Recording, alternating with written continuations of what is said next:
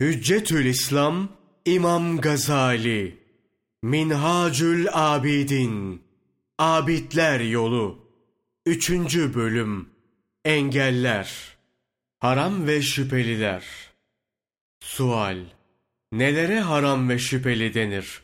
Açıklar mısınız? Cevap Bu hususta İhya vesaire gibi kitaplarımızda geniş bilgi verilmiştir. Bu kitabın hacmi fazla tafsilata müsait değildir. Böyle olmakla beraber kısaca açıklayalım.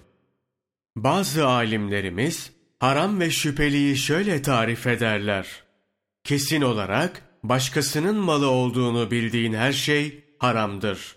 Eğer başkasının malı olduğunu kesinlikle bilmiyor fakat kuvvetle zannediyorsan bu da şüphelidir. Diğer bazı alimlerimize göre ise başkasının olduğu kesinlikle bilinen veya kuvvetle zannedilen her şey haramdır. Çünkü birçok hususlarda kuvvetli zan ilim yerine geçer. Eğer haram veya şüpheli olduğu kestirilemezse helal olma ihtimali vardır. Buna da şüpheli denir. Haram olan şeylerden sakınmak farzdır. Şüpheli şeylerden sakınmaksa insanın olgunluğunu gösterir. Bu ikinci tarif daha iyi bir açıklamadır. Sual Devlet büyüklerinin verdikleri hediyelere ne dersiniz? Almak caiz midir? Cevap Bu hususta alimlerimizin kanaatleri değişiktir.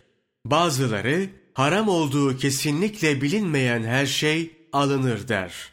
Bazılarına göre ise helal olduğu kesin olarak bilinmedikçe alınmaz. Çünkü onların malları umumiyetle haramdır. Helal mal hemen hemen yok gibidir veya pek azdır. Bir kısım alimlerimiz de haram olduğu iyice bilinmedikçe zengin fakir herkesin bu hediyeleri alabileceğini söyler. Bunlara göre günah alanın değil verenin boynunadır. Nitekim Peygamberimiz sallallahu aleyhi ve sellem İskenderiye hükümdarının hediyesini kabul etmiş, Kur'an'da Yahudiler hakkında haram yiyiciler dendiği halde onlardan borç almıştır. Bazı zalim devlet büyüklerinin türediği zamana yetişen bir kısım ashab, bunların hediyelerini kabul etmişlerdir. Allah Celle Celaluhu hepsinden razı olsun. Ebu Hureyre, İbni Abbas ve İbni Amr bu türlü hediyeleri alanlar cümlesindendir. Devlet büyüklerinin verecekleri hediyelerin ne fakirler ne de zenginler tarafından kabul edilmesinin caiz olmayacağını söyleyenler de vardır. Bunlara göre devlet büyükleri umumiyetle zalim kişilerdir. Zalimlerin malları ise çoğunlukla haram ve meşru olmayan kazançlardır. Hüküm ekseriyetin olduğundan onların verdiklerinin alınmaması gerekir. Diğer bir kısım alimlere göre verilen malın haram olduğu kesinlikle bilinmiyorsa böyle bir hediye fakir için helaldir. Fakat zengin için helal değildir. Eğer fakir kendisine verilenin gasp edilmiş bir mal olduğunu bilirse alması doğru olmaz. Ancak sahibine iade etmek gayesiyle alabilir. Bunlara göre ne suretle olursa olsun fakir bir kimse devlet büyüklerinin malından alabilir. Devlet büyüğünün fakire verdiği mal hakikaten kendisininse bunu almak hakkıdır. Eğer kendi malı değil de ganimet malı, haraç veya öşürse fakirin bunda zaten hakkı vardır. İlim ehli de aynı hakka sahiptir. Nitekim Allah ondan razı olsun Hazreti Ali şöyle der. Kim kendi isteğiyle İslamlığı kabul eder, Kur'an esaslarına uyarsa, onun her sene Beytül Mal'dan 200 dirhem almak hakkıdır. Bu hakkını dünyada alamazsa ahirette alır. Buna göre fakir olanlarla ilim ehli bu haklarını alabilirler. Bu son açıklamanın sahiplerince eğer helal mala birbirinden ayırt edilemeyecek şekilde haram karışsa yahut devlet hazinesi gasp edilmiş mallarla dolsa da sahibine iadesi mümkün olmasa o zaman bunları fakirlere dağıtmaktan başka çare yoktur. Allah'ın fakirlere verilmesini emrettiği şeyleri onlara vermemek olmaz. Yahut Allah Celle Celaluhu fakirlere haram olan şeyleri almalarını emretmiş olamaz. Sual Esnaf vesair ticaret ehli çok kere alışverişlerinde dikkatsizdir. Kazançlarına haram karışma ihtimali kuvvetlidir. Bunların hediyelerini almak caiz midir? Cevap Dış görünüşü itibariyle satışında dürüstlük gösteren bir kimsenin vereceği hediye alınabilir. Zaman kötüleşti diyerek o kişinin ticaretinde hile yapıp yapmadığını araştırmak doğru değildir. Böyle bir düşünce suizan olur. Allah Celle Celaluhu ise Müslümanlar hakkında suizan değil hüsnü zan edilmesini emreder. Böyle olmakla beraber bu mevzuda iki yol vardır. Birinci yol şeriata ve görünüşe göre hareket etmektir. Buna göre zahiren dürüst olan bir kimsenin vereceği hediye alınır. Hediyeyi verenin bunu hangi yoldan kazandığı araştırılmaz. İkinci yol, hediyeyi verenin ticaretinde dürüst olup olmadığını öğrenmektir. Buna göre o kişinin ticaret hayatında dürüst ve kazancının helal olduğu kesinleşmedikçe hediyesi kabul edilmez. Böyle hareket etmeye takva denir. Allah ondan razı olsun. Hazreti Ebu Bekir'in hayatından nakledilen bir hadise bu hususu aydınlatır ve bize iki yoldan hangisinin seçilmesi gerektiğini gösterir. Bir gün bir genç Hazreti Ebu Bekir'e süt ikram eder. O da sütü hemen içer. Hadisenin bundan sonraki safhası şöyle geçer. Genç der ki, bundan önce size ne ikram etsem sorar, araştırır, ondan sonra alırdınız. Bunun hakkında niçin bir şey sormadınız? Hazreti Ebu Bekir sorar. Nasıl elde etmiştin bu sütü? Genç cevap verir. İslamlıktan önce bazı kişiler için efsun yapmıştım. Bana bu sütü verdiler. Bunun üzerine Hazreti Ebu Bekir içtiği sütü kusar ve şöyle der. Allah'ım benim elimden geleni bu kadar. Damarlarımda kalanın gereğini sen gör. Sual Bu açıklamanıza göre takva şeriata zıt olmuyor mu? Cevap Şeriat kolaylık ve müsamaha üzerine kurulmuştur. Nitekim Resul aleyhisselam buyururlar. Ben esasları çürütülemeyen ve kolaylık üzerine kurulan bir dinle gönderildim. Takva ise dinde gayet ihtiyatlı olma durumudur. Takva sahibi olmak, doksan kördüğümü çözmekten daha zordur. Sözü bize bunu anlatır. Görülüyor ki takva, şeriata muhalif ve ondan ayrı bir şey değildir. O halde şöyle diyebiliriz. Şeriatta iki çeşit hüküm vardır. 1. Müsamaha ve olabilir durumu. 2.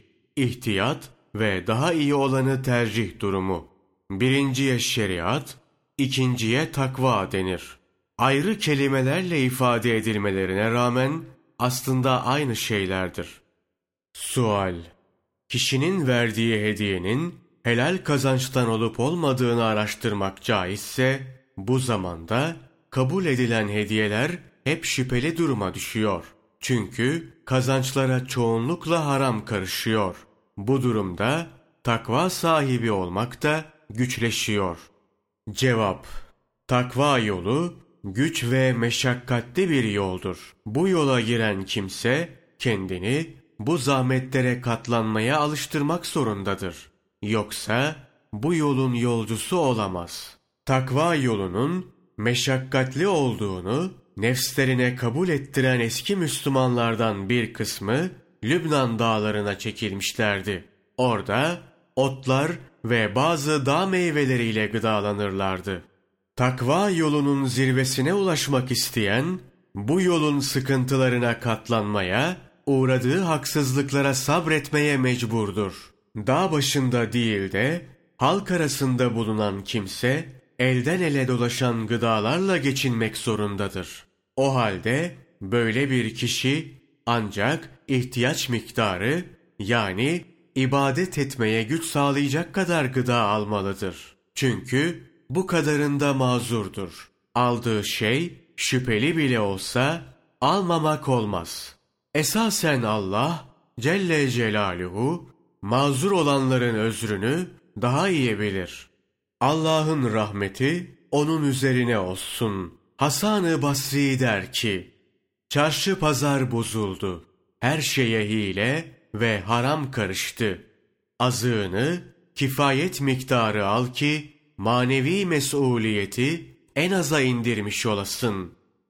Rivayete göre biri bir, iki yahut üç gün aç durur, bu müddet sonunda kurumuş bir pide alarak Allah'ım biliyorsun bunu da yemezsem sana olan vazifelerimi yapamayacağım.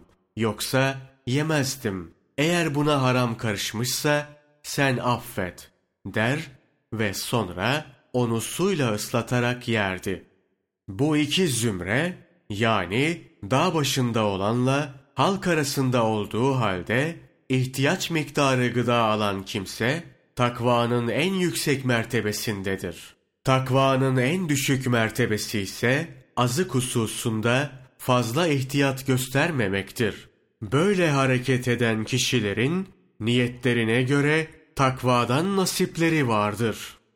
Allah Celle Celaluhu kullarının her şeyine vakıftır. İyi niyetli olanların mükafatını verir. Sual Haram olanlar anlaşıldı. Şimdi bir Helal olan şeylerden ne miktar alınırsa kıyamet günü kişinin hesaba çekilmesine ve hapsedilmesine sebep olmaz. 2. Ne miktar alınırsa hapse ve hesaba sebep olur. Açıklar mısınız? Cevap Helal olarak alınan gıdalar kişinin niyetine göre üç kısımdır. Birincisi, insanlar arasında malının çokluğu ve iyi şeyler yemekle övünmek, gösteriş yapmak için alınır. Bu niyetle toplanan mal, alınan gıda, kıyamet gününde sahibinin hesaba çekilmesine ve hapsedilmesine sebep olur. Kişinin malı ve mülküyle insanlar arasında gösteriş yapması günahtır. Şanı yüce olan Allah Celle Celaluhu Hadid suresi 20. ayeti kerimede buyurur. Biliniz ki ahiret için sarf edilmeyen dünya hayatı ancak bir oyundur, eğlencedir, süstür. Aranızda bir övünüştür. Ahirette çetin bir azap vardır. Peygamberimiz aleyhisselam buyururlar. Kim dünyada helal kazancına riya, gösteriş ve övünme karıştırırsa kıyamet günü Rabbinin huzuruna onu öfkelendirmiş olarak gelir. Görüldüğü gibi bir kimse helal kazancını Allah'ın sevmediği kötü niyetlerle yaparsa kıyamet günü cezalandırılacaktır. İkincisi, nefsin şehevi istekleri için gıda alınır. Bu niyetle yapılan helal kazanç ve alınan helal gıda da kıyamet günü kişinin hesaba çekilmesine ve hapsedilmesine sebep olur. Şanı yüce olan Allah Celle Celaluhu Tekasür suresi 8. ayeti kerimede buyurur.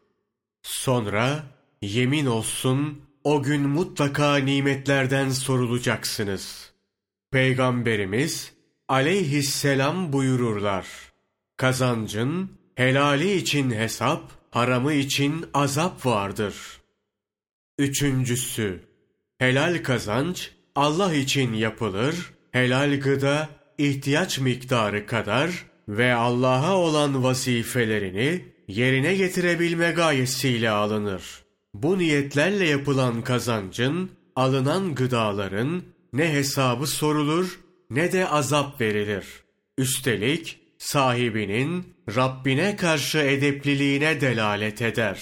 Hatta böyle niyetlerle hareket edenler mükafatlandırılır. Şanı yüce olan Allah Celle Celaluhu Bakara suresi 202. ayeti kerimede buyurur. İşte onların kazandıkları sevaptan nasipleri vardır. Allah'ın Resulü Peygamberimiz aleyhisselam buyururlar. Kim kötü niyetler karıştırmadan komşusuna iyilik etmek ve evini geçindirmek gayesiyle helalinden kazanırsa kıyamet günü ayın on dördü gibi parlak bir yüzle Rabbinin huzuruna gelir. Görüldüğü gibi niyet ve kast çok mühimdir. Sual Alınan gıdaların kıyamet gününde hesaba ve azaba sebep olmaması için ne gibi şartlar lazımdır? Cevap Kişi öyle bir halde olmalıdır ki eğer o gıdayı almasa farz, sünnet veya nafile ibadetleri yapamazsın. Bu durumda olan bir kimse mazur sayılır. Lüzumlu gıdayı alması daha iyi olur. Niyet Kişi aldığı gıdalarda Allah'a vazifelerini yapabilme gayesini gütmelidir. Böyle hareket eden bir kimse şöyle düşünür. Eğer bu gıda ibadete vesile olmasaydı almazdım. Bu niyeti taşıyan bir kimse mazurdur. Aldığı gıda onun için hayırlıdır. Hesaba ve azaba sebep olmaz.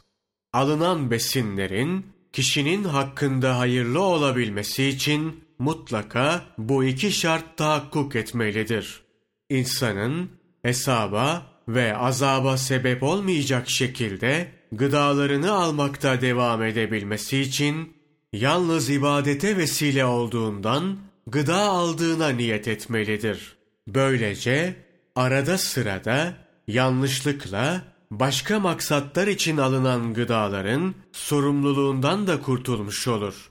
Bu son duruma göre gıdaların hesaba ve azaba sebep olmaması için kişinin bir gıda almasa ibadet yapamayacak hale gelme ihtimali bulunması, iki gıdaları Allah'a karşı vazifelerini yapabilme niyetiyle alması, üç bu niyeti kısaca önceden fikrinden geçirmiş olması lazımdır.